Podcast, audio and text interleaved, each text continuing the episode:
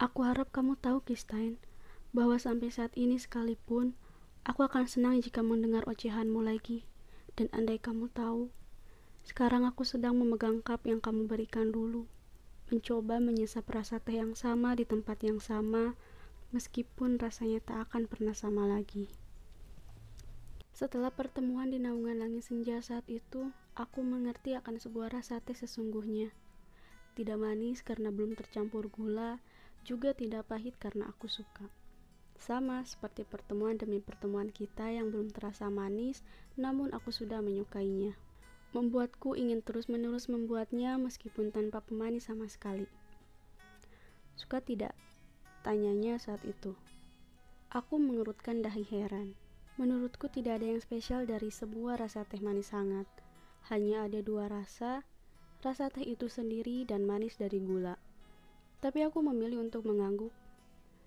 Syukur kalau suka, tapi lain kali aku mau kasih kamu yang pahit saja. Ucapnya lalu menyandarkan punggung pada kursi taman. Dia terkekeh sebelum menjawabnya, supaya aman kalau sering diminum. Terlalu sering minum minuman manis tidak baik untuk kesehatan, jawabnya. Lalu aku pun ikut menyandarkan punggung ke kursi taman. Ya, begitulah pertemuan kedua kita setelah beberapa waktu tidak bertemu. Hanya diisi obrolan-obrolan ringan. Dan setelah langit menjadi gelap, kami pun berpisah di ujung taman.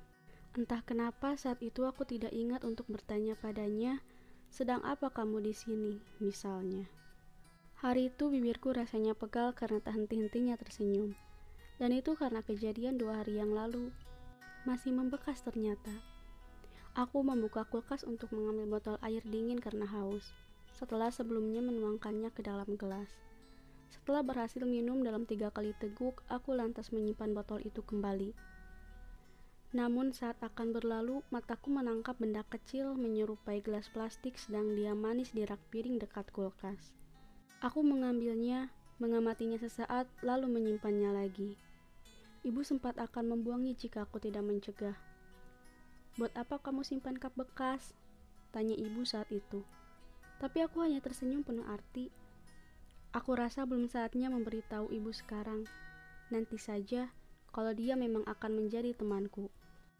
Waktu itu aku merasa kebahagiaan yang berkesan, karena tidak hanya dalam hati, melainkan juga dalam satu buah kap plastik. Aku berguling-guling sampai kasur menjadi berantakan karena ulahku dan saat aku berdiri untuk membereskannya, tiba-tiba daya tarik kasur semakin kuat dan akhirnya niatan untuk membereskan kasur batal total. Aku lelah, aku juga merasa gila sendiri melihat tingkahku. Tapi ternyata bukan aku saja saat itu yang berpikir demikian, karena seseorang yang masuk ke kamarku tanpa izin pun berpikiran sama. Ya, tentu saja dia bisa bebas keluar masuk kamarku akibat restu ibu. Namanya Rita. Kamu kenapa? Guling-guling seperti ikan loncat ke darat, kata Rita seraya duduk di pinggir kasur. Aku memberi sedikit jeda waktu sebelum menjawab karena aku tidak berniat menjawabnya. Hal yang sama terjadi pada ibu saat dirinya bertanya. Aku hanya menjawab dengan senyuman penuh arti. Oh gitu, tidak mau cerita. Yakin? Hmm, yakin.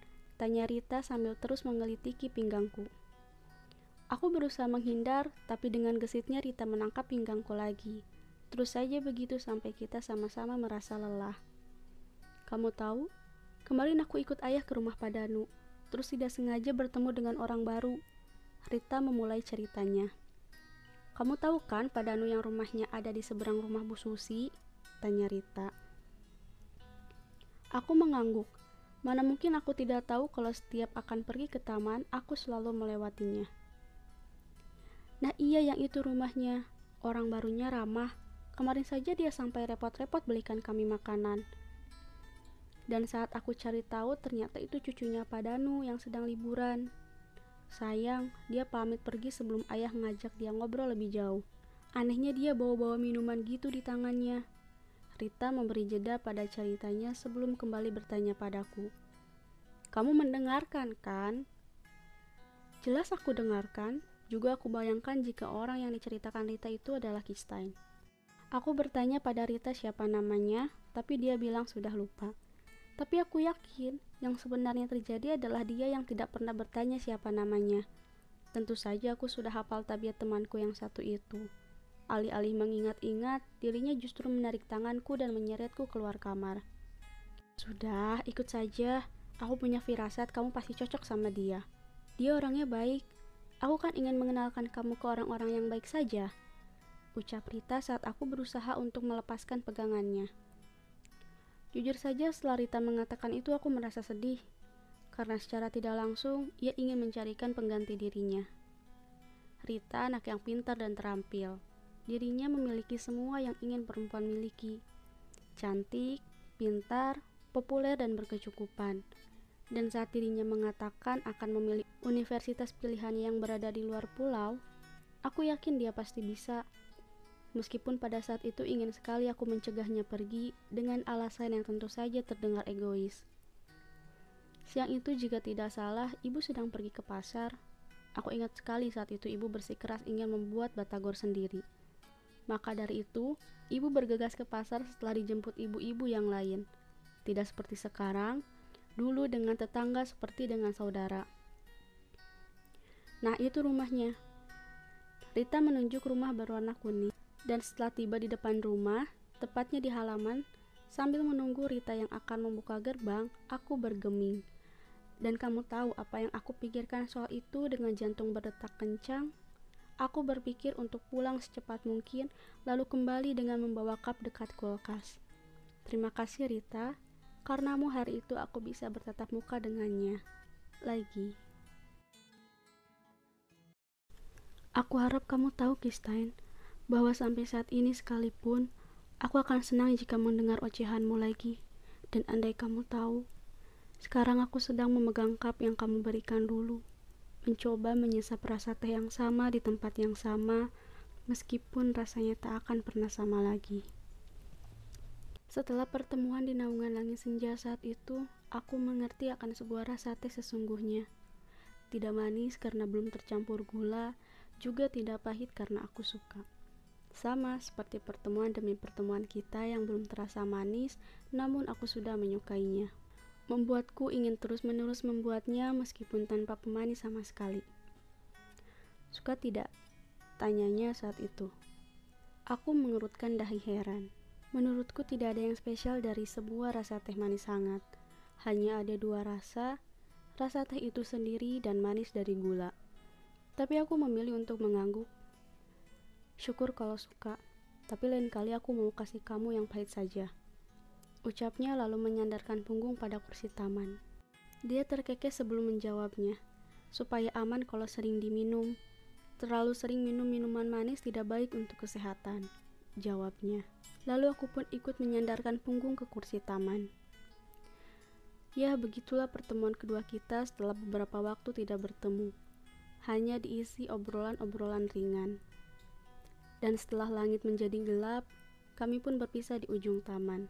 Entah kenapa saat itu aku tidak ingat untuk bertanya padanya, sedang apa kamu di sini, misalnya. Hari itu bibirku rasanya pegal karena tak henti-hentinya tersenyum. Dan itu karena kejadian dua hari yang lalu. Masih membekas ternyata. Aku membuka kulkas untuk mengambil botol air dingin karena haus. Setelah sebelumnya menuangkannya ke dalam gelas. Setelah berhasil minum dalam tiga kali teguk, aku lantas menyimpan botol itu kembali. Namun saat akan berlalu, mataku menangkap benda kecil menyerupai gelas plastik sedang dia manis di rak piring dekat kulkas. Aku mengambilnya, mengamatinya sesaat, lalu menyimpannya lagi. Ibu sempat akan membuangnya jika aku tidak mencegah. Buat apa kamu simpan kap bekas? Tanya ibu saat itu. Tapi aku hanya tersenyum penuh arti. Aku rasa belum saatnya memberitahu ibu sekarang. Nanti saja, kalau dia memang akan menjadi temanku. Waktu itu aku merasa kebahagiaan yang berkesan karena tidak hanya dalam hati, melainkan juga dalam satu buah kap plastik. Aku berguling-guling sampai kasur menjadi berantakan karena ulahku. Dan saat aku berdiri untuk membereskannya, tiba-tiba daya tarik kasur semakin kuat dan akhirnya niatan untuk membereskan kasur batal total. Aku lelah, aku juga merasa gila sendiri melihat tingkahku. Tapi ternyata bukan aku saja saat itu yang berpikir demikian, karena seseorang yang masuk ke kamarku tanpa izin pun berpikiran sama. Ya, tentu saja dia bisa bebas keluar masuk kamarku akibat restu ibu. Namanya Rita. Kamu kenapa? Guling-guling seperti ikan loncat ke darat, kata Rita seraya duduk di pinggir kasur. Aku memberi sedikit jeda waktu sebelum menjawab karena aku tidak berniat menjawabnya. Hal yang sama terjadi pada ibu saat dirinya bertanya. Aku hanya menjawab dengan senyuman penuh arti. Oh gitu, tidak mau cerita. Yakin? Hmm, yakin. Tanya Rita sambil terus mengelitiki pinggangku. Aku berusaha menghindar, tapi dengan gesitnya Rita menangkap pinggangku lagi. Terus saja begitu sampai kita sama-sama merasa lelah. Kamu tahu, kemarin aku ikut ayah ke rumah Padanu, terus tidak sengaja bertemu dengan orang baru. Rita memulai ceritanya. Kamu tahu kan Padanu yang rumahnya ada di seberang rumah Bu Susi? Tanya Rita. Aku mengangguk. Mana mungkin aku tidak tahu kalau setiap akan pergi ke taman, aku selalu melewatinya. Nah iya yang itu rumahnya. Orang barunya ramah.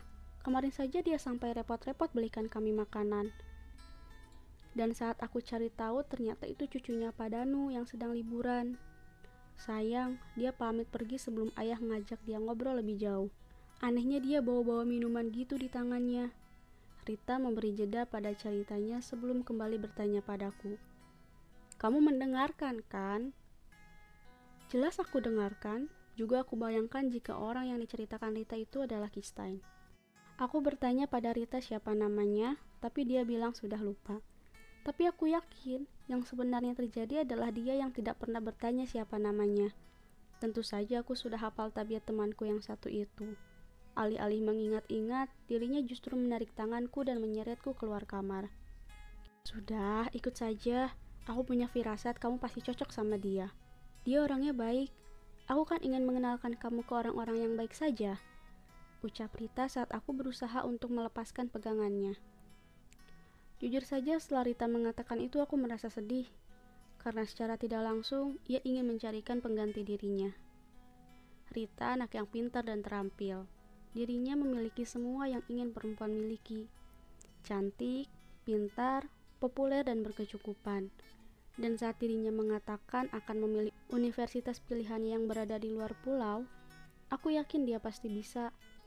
Meskipun pada saat itu ingin sekali aku mencegahnya pergi dengan alasan yang tentu saja terdengar egois. Siang itu jika tidak salah, ibu sedang pergi ke pasar. Aku ingat sekali saat itu ibu bersikeras ingin membuat batagor sendiri. Maka dari itu, ibu bergegas ke pasar setelah dijemput ibu-ibu yang lain. Tidak seperti sekarang, dulu dengan tetangga seperti dengan saudara. Nah, itu rumahnya.